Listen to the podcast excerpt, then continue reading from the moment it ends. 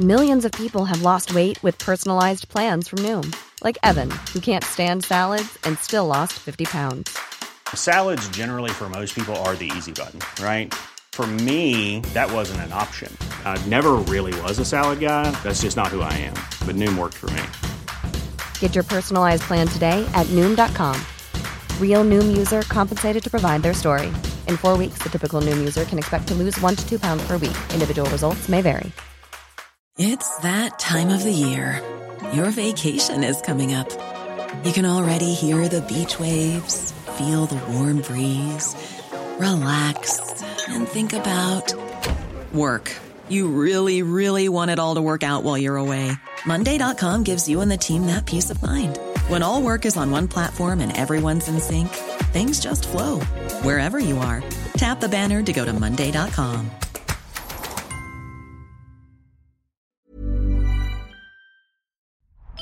The New Statesman. You're listening to audio long reads from The New Statesman, the best of our reported features and essays read aloud. In this episode, from the archive, Trotsky in Mexico, Angela Carter on the maternity ward, read by Adrian Bradley and Melissa Denes. The former was written by Kingsley Martin and first published in the New Statesman magazine on the 10th of April 1937. The latter was published in December 1983.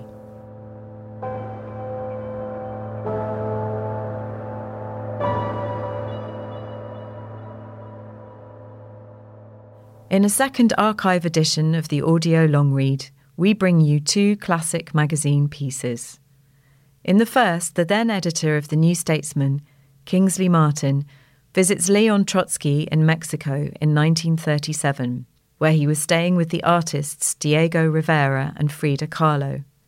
Here referred to only as Rivera's wife, though she was also Trotsky's lover, or about to be. Martin asked the exile about the show trials then being held in Moscow, in which Stalin extracted confessions and convictions from Trotskyists. Why, he wanted to know, had his supporters not been bolder and stood their ground? In the second article, the novelist Angela Carter writes about her experiences on a London maternity ward shortly after becoming a mother at the age of 42. As in her fiction, she captures the strange mix of emotions and characters the insulting doctor, the bossy nurse, the bliss of breastfeeding her son, who is doomed to love us because we are his parents, she writes. The same goes for us. That is life. That's the hell of it. Kingsley Martin, Trotsky in Mexico. I went to see Trotsky in the house that Diego Rivera and his wife have lent him in an outlying suburb of Mexico City. He is very well guarded and cannot go out, I'm told, without a bodyguard of detectives and armed patrols on motorcycles. Four armed guards were standing at the gate.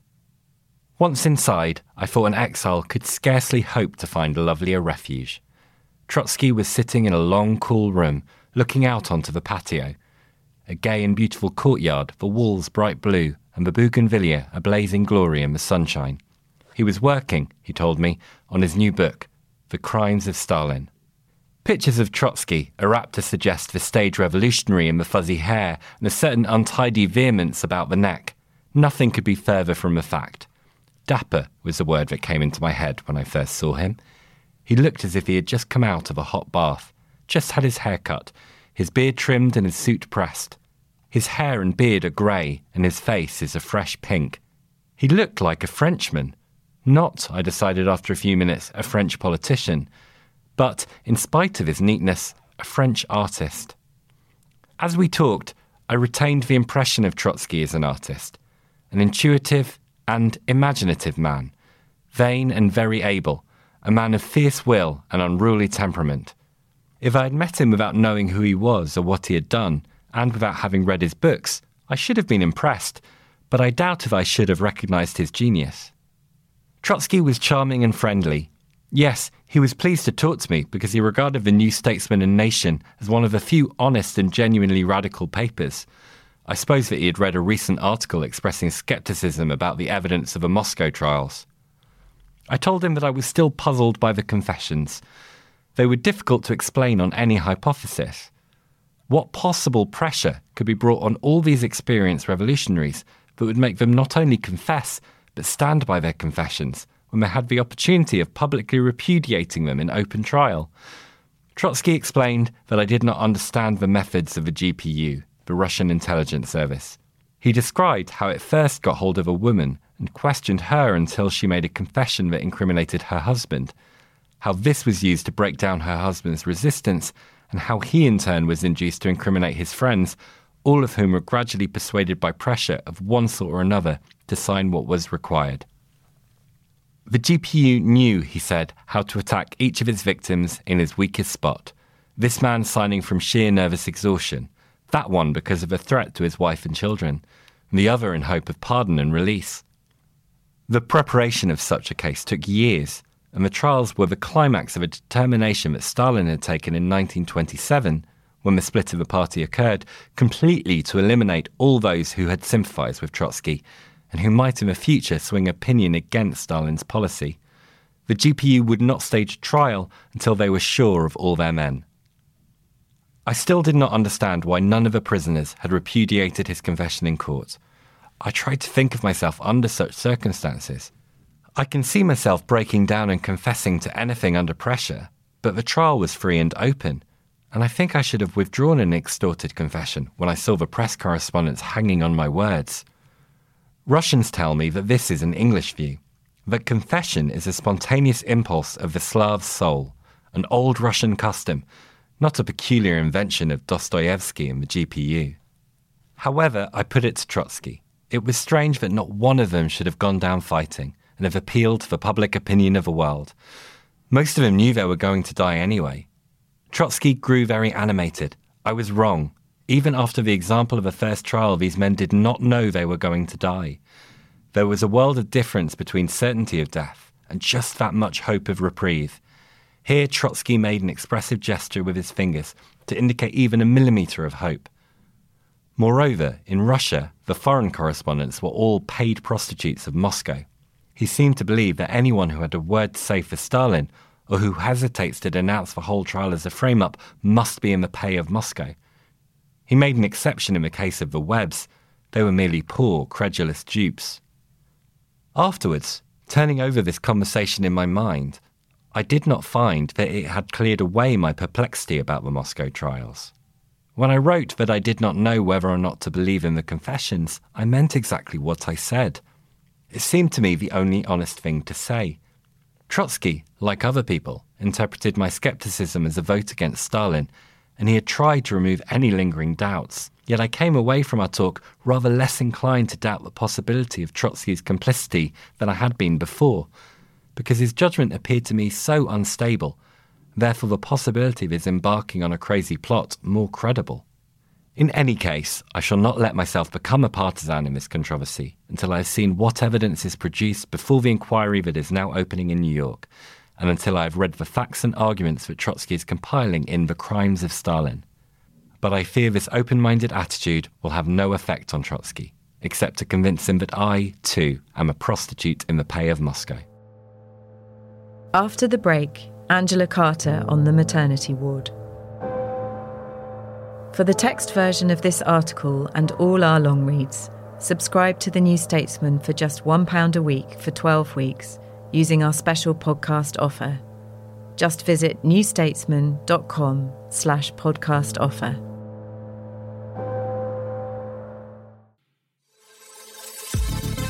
If you're enjoying our audio long reads, you might also like the New Statesman's international news podcast, World Review. Twice a week, the international team unpack the most significant stories in world affairs and interview special guests for their unique perspective and expertise. Get better informed with World Review, available wherever you get your podcasts.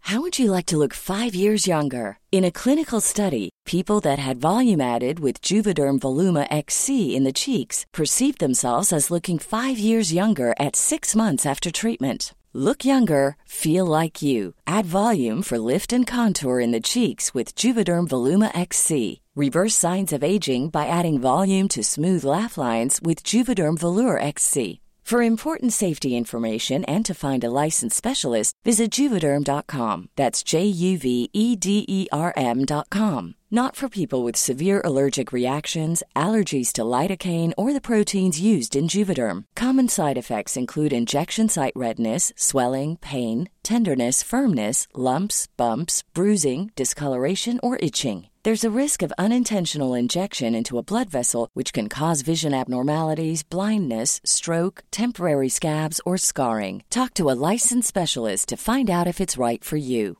I'm Sandra, and I'm just the professional your small business was looking for. But you didn't hire me because you didn't use LinkedIn jobs. LinkedIn has professionals you can't find anywhere else, including those who aren't actively looking for a new job but might be open to the perfect role, like me.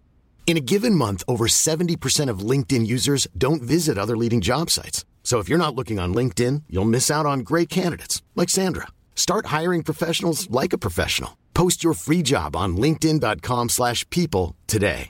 Hey, I'm Ryan Reynolds. Recently, I asked Mint Mobile's legal team if big wireless companies are allowed to raise prices due to inflation. They said yes. And then when I asked if raising prices technically violates those onerous two-year contracts, they said, "What the f*** are you talking about? You insane Hollywood ass." So to recap, we're cutting the price of Mint Unlimited from $30 a month to just $15 a month. Give it a try at mintmobile.com slash switch. $45 upfront for three months plus taxes and fees. Promoting for new customers for limited time. Unlimited more than 40 gigabytes per month. Slows. Full terms at mintmobile.com. Many of us have those stubborn pounds that seem impossible to lose, no matter how good we eat or how hard we work out. My solution is plush PlushCare. PlushCare is a leading telehealth provider with doctors who are there for you day and night to partner with you in your weight loss journey. They can prescribe FDA-approved weight loss medications like Wegovy and Zepbound for those who qualify. Plus, they accept most insurance plans. To get started, visit plushcare.com slash weight loss. That's plushcare.com slash weight loss.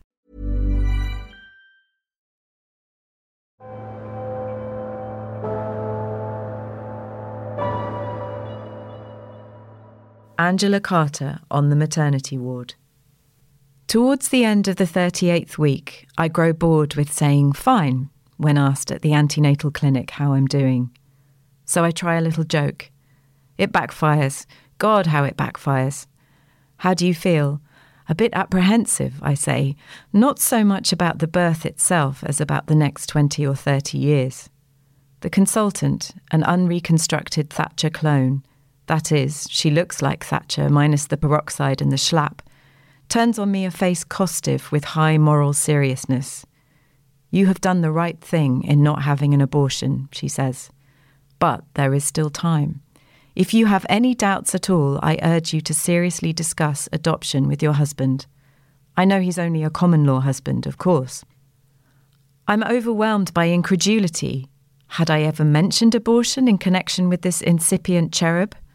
Are my compañero and I not the Darby and Joan of our circle?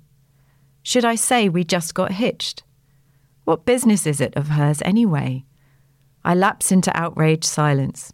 Later I will weep with fury, but if I do so now, who can tell how she will misinterpret that? I seethe. Who does she think she is? Or I am? And if she delivers this kind of unsolicited advice to the white middle class, to a member of it who has given her occupation as journalist to boot, then what manner of abuse does she feel free to dish out to the black proletariat? How come she's lived so long?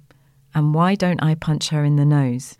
I'll tell you why. Because she's chosen to insult me when I'm flat on my back, dress pulled up, knickers down, vulnerable, helpless, undignified. I would publish her name to the four winds and gladly, but the hell of it is, she turns out to be a good doctor, as far as the mechanics are concerned. Callous and insensitive, perhaps, but quick to spot a malfunction. A gift not to be sneezed at. And furthermore, a woman so straitjacketed by self righteousness, I doubt she'd ever understand why I want to crucify her. After all, her concern was only for what was best for the baby, and hadn't I virtually said I didn't want him? When she sees me, all pale and proud, on the ward after he's born, He chuckling in a glass box like a very expensive orchid. She's as nice as pie. Well done, she says. She. Note how this consultant is female. I'm lying in at the embattled South London Hospital for Women, the last place I expected to be insulted. But there you go. Here, women treat women, and she's the only one of them who treated me like a piece of shit. I haven't been in hospital for 30 years, so I can't comment on the decline in the standards of the NHS. The floors aren't polished until they turn into lethal ice rinks anymore, which is no bad thing. The food has certainly improved in comparison with the early 50s. The sheer wonder of the NHS remains that they will do the best they can for us, that we are not at the mercy of a free market economy, that the lovely nurses smile as if they meant it and hug you when you are sad. Inevitably, this particular hospital is scheduled for the axe. No amount of special pleading on behalf of women whose religion specifies they be treated by doctors of the same sex, seems likely to save it. It is due to close down next April. Its various wards, it's a general hospital, distributed around other local hospitals. The staff seem scarcely able to believe that some miracle won't save the place. If the Minister of Health turns into a woman tomorrow, there might be a chance, especially if she then converted to Islam. It is a rather elegant red brick building convenient for Clapham South Tube Station on the Northern Line. It overlooks green and pleasant Clapham Common. It is, obviously, very well equipped. Only needs a coat or two of paint and a few vases of plastic flowers to be fit for who? The young woman in the bed next to me made a shrewd guess as to what would happen to the building once the NHS moved out. They'll sell it to bloody BUPA, won't they? she opined.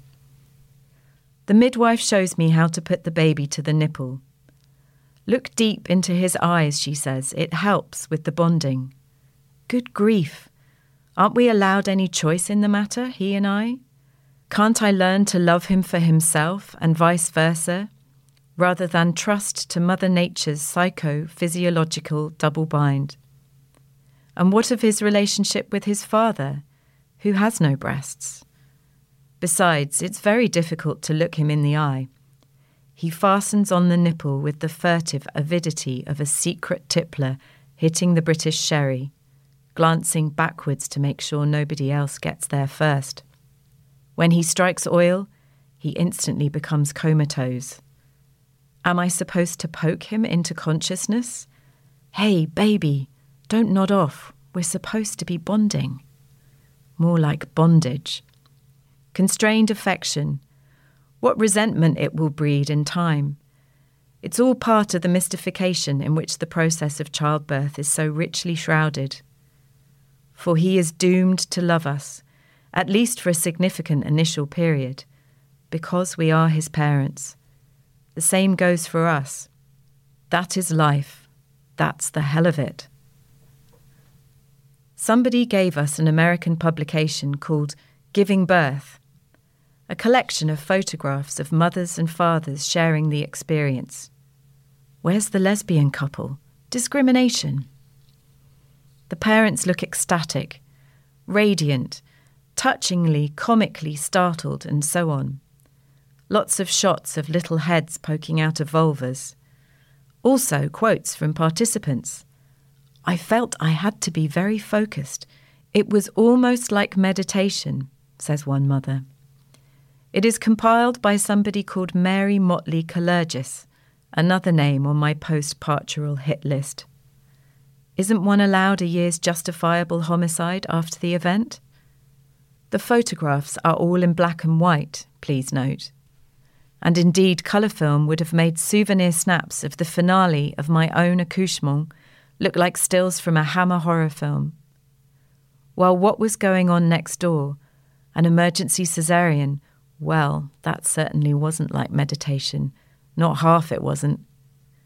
This truly nauseating book is designed to mystify.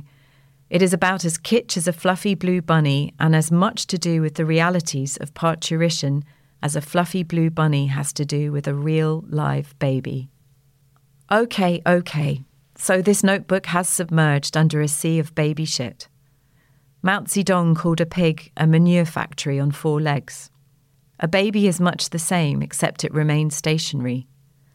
Some people suggest you chuck boiled disposables on the compost heap.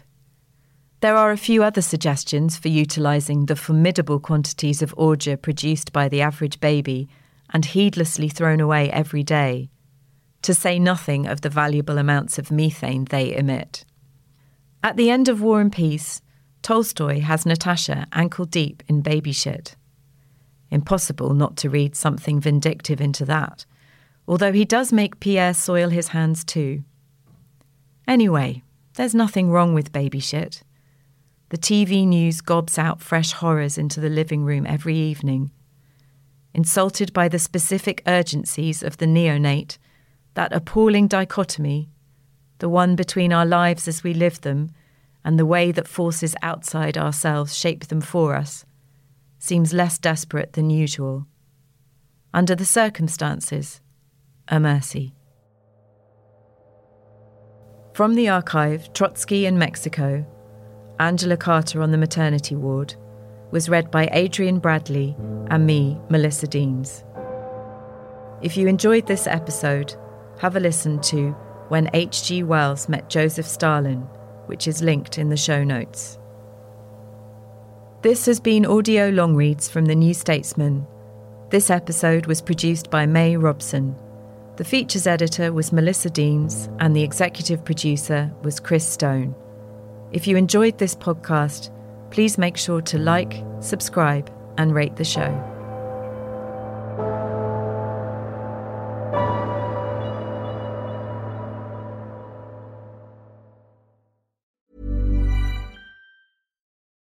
Hello, Freddie here. I want to tell you about a new way you can support the New Statesman's independent journalism. Every morning I send out Morning Call, our daily newsletter covering everything you need to know about British politics. It's free to sign up, plus for just £3 a month, you'll get a recommended daily piece of ours sent to you in full, plus exclusive polling analysis from Ben Walker, a weekly update from Will Dunn, and our featured piece on Sundays. If you enjoy this podcast, you'll love Morning Call. Head to morningcall.substack.com and subscribe now. Trust in politics is broken. So, can we get UK politics working again? That was the last time we were happy. 2012. I'm Beth Rigby, Sky's political editor. Join me every week with Labour's Jess Phillips and Conservative peer Ruth Davidson for some electoral dysfunction. This idea of nuance is completely left politics. Yeah. Together, we'll focus on the policies that could deliver political satisfaction. Follow electoral dysfunction wherever you get your podcasts.